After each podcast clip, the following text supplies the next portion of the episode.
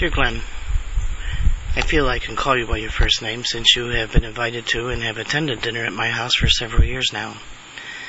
The purpose of this letter is to give you the light you once again need to not only find the right path, but to follow it blindly. You are a man with many scars. Lost in alcohol and self defeat, you were lifted to try again. Knowing somewhere in your heart and soul that knowledge was key to understanding your purpose, you pursued the words of others with zeal and found a reason to stay up late or work a little longer. I was there. I was with you. I understood.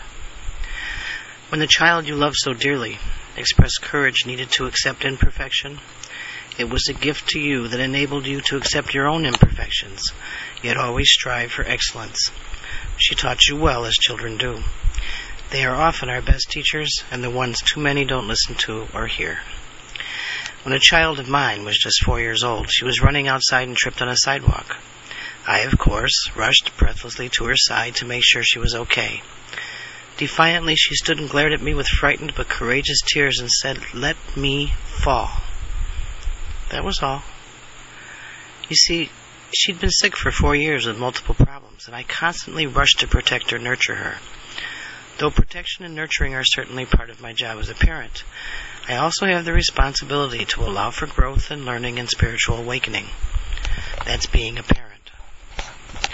You know God is your parent, and though you scream in your car and cry in your office and use jokes to stop your bleeding, God knows your pain.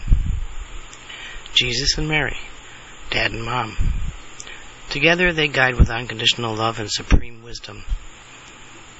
Then why is America dying? People ask me every day and every night. They cry out, Where is God? Why has He let this happen? Why doesn't He save us? What we have to understand and feel is that which is already was. Each time we reproduce, we repeat history with just a slight evolutionary difference. The DNA is the same, the energy is slightly different, and the outcome, invariably, the same. America was created with divine wisdom and unequaled vision a playground for God's chosen children to romp and play and dream and work and create and build and thoroughly enjoy. God knew this place was needed, and through his whispers and flashes of light, he enabled our founders to become traitors to their own country and fight for the freedom to be. This was not done peacefully, as Gandhi would have it. It was not done with peace marches or speeches, as Martin Luther King would have it. It was done with the shot heard round the world.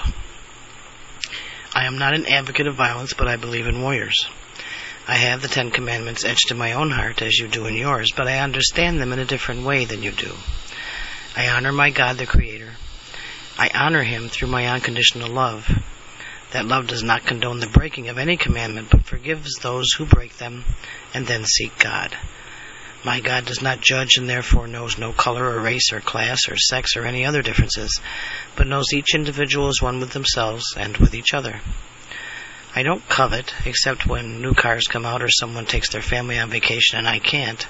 So I do covet, but not for long. I instead see my own car to have its individuality that no one else's has, and I vacation on my screen porch or by cloud walking or by trying to walk in another's shoes. I honor my parents by honoring God and Mary. Through them I chose my parents on earth. The earth is also my mother and the sky my father. Without them I cannot be. Nothing any of them have ever done to me could stop me from loving or forgiving them. So I have no issues with my past or reparenting issues with my children. I don't lie, but not because I'm morally superior. I don't lie mostly because I know I'll get caught. I don't steal for the same reason.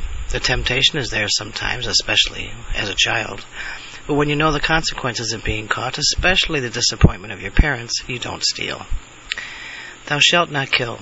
This is the anti war lament and the anti death penalty crusade. But God created warriors, and many of them, as did Sergeant York, struggle with the meaning of this commandment and face judgment not by God, but by others. We can kill if we are likely to be killed. We can kill to protect, be it citizens or country. We can kill if we need food, be it plant or animal, as long as we ask forgiveness and understand the true reason. This is what I see in your new path.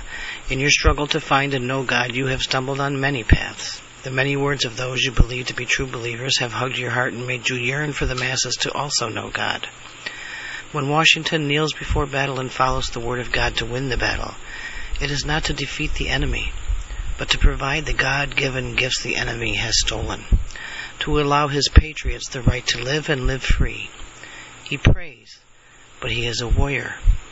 You have asked people to be peaceful. You have implored them to be righteous and stand by the truth. You have told them to question boldly.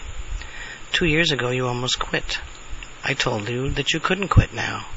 I said you couldn't remove the light so many were seeking, and you were and are that light. Your passion for peace is uplifting, but I see the manifestation of this in those that follow and in your own health.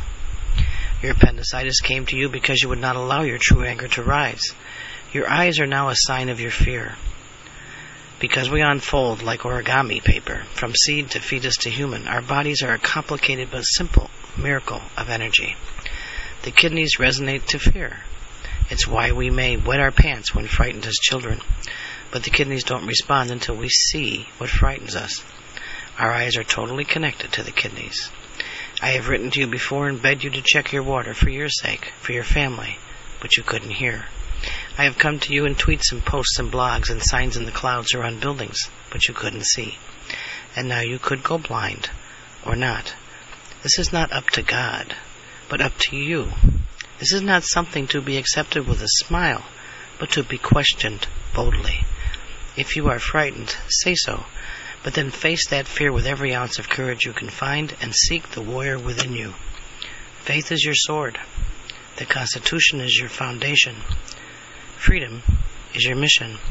And God will be on your side, a warrior like no other. And it is His smile you must seek. Do not discourage warriors by demanding peaceful prayer and no action. There will be no more George Washingtons if we are only on our knees. Find the courage in yourself. Cleanse with safe water to nourish and gird for battle. Then you will focus and see clearly. then we can find America again. Then we will see freedom. With much love.